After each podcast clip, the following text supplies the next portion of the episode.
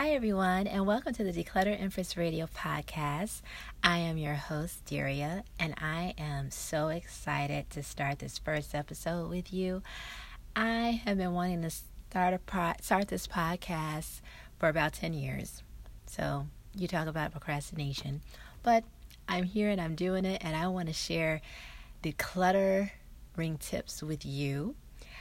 I am a major, major declutter fanatic. I do not like clutter. I am a highly organized person. I am known by my friends and family to be so organized. And the one thing that I can't stand when walking into my home is clutter.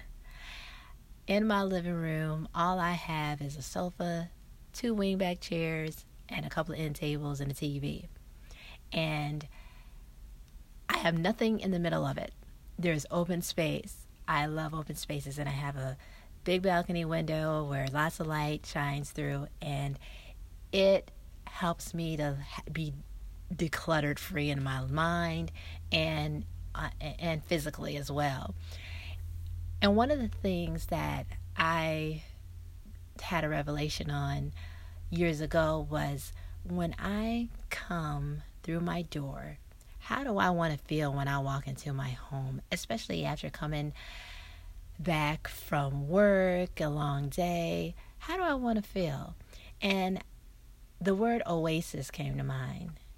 My home is my oasis. It's the place where I want to unwind, where I want to be free from all the noise outside, and I just want to come home in peace and serenity.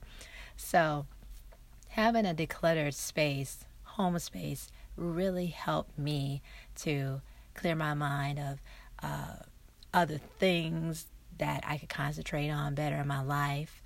And I am living it right now.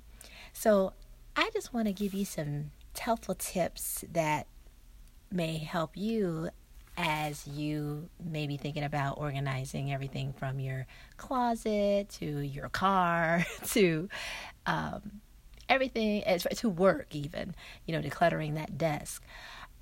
The first thing one of the first things that i'll say is that begin decluttering where you spend the most of your time. And a lot of us may spend a lot of our time at home. And within your home think about where you spend the most of your time. If it's in the living room is it in your bedroom is it in your den is it in your garage? But for me, it was I spent a lot of time in my living room. So that space for me is TV watching time.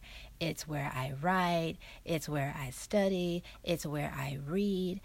So I know since that's the amount of time that I spend there is there, I want to make sure that that is as decluttered as possible.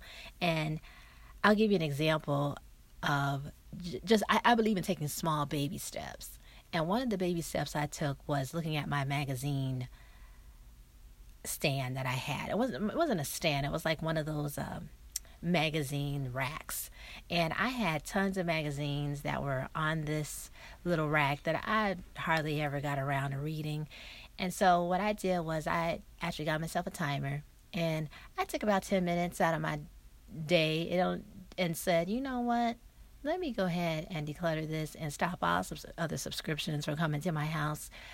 I not only save money, but I save paper as well. So what I did was I had two piles. One, the magazines that would actually add value to my life that I was going to apply to my life right now.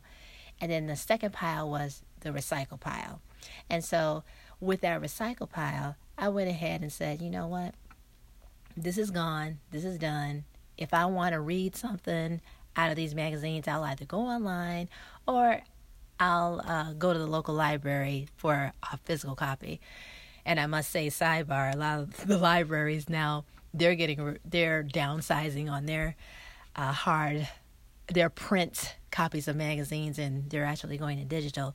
So, but once I got rid of that and just held on to the ones that had value to my life, which were only a couple, I felt better. And I can look at that rack and say, okay, great. It's not like this big old hodgepodge full of different titles that I'll never get to. So not only did I save paper, but I saved money too.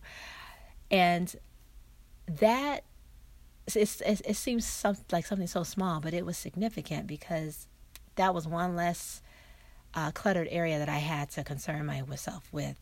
So I'm in my living room. If I want to read a magazine, I just reach up and grab it without having to go through a gazillion. So that's where I started in my living room. And I would say start small. Start with something small like that. Don't try to tackle these your wardrobe closet or anything like that, you know, in a few minutes because it's never going to happen. But because we're all working, you know, we're already full of noise when we're outside, the outside world. So start with something small so you can feel accomplished. And if you have, you know, anything else that you can tackle, you know, within that time period, by all means do it. But starting small actually taking baby steps definitely helps. So when you just think of Oasis, when you turn the key to your home, how do you want to feel? What's the first thing? What's the first? Where's the first area that you look at? Declutter that space. And so I hope this was helpful for you. Those two things. Start decluttering where you spend the most time and start doing the small things. And I want to say if you have any helpful tips on decluttering anything from books to a wardrobe closet, please email me at declutterempressradio at gmail. That's declutterempressradio at gmail. Thank you for listening to this Declutter Empress Radio. I am your host, Daria, and until next time, take care of yourself and live clutter free.